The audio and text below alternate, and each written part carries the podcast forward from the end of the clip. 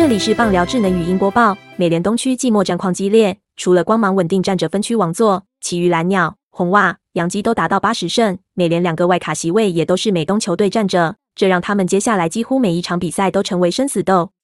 洋基十四日靠着法官甲级的三分炮续命，延长赛打败双城，拿下重要的第八十胜，与劲敌红袜、蓝鸟保持在一场胜差之内。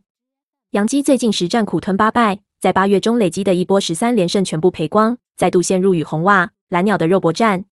地铁大战败给大都会之后，杨基再度遇上老朋友双城。自从二零一五年以来，杨基、双城四十三次交手，杨基赢了三十三场。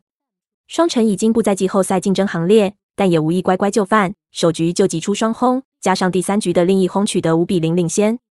杨基以零星反击追回两分，接着在八局下。杨基两出局，一人在垒的时候，双城总教练波德利遭到主审驱逐出场，因为波德利对于杨基贾登纳获得四坏球保送感到不爽。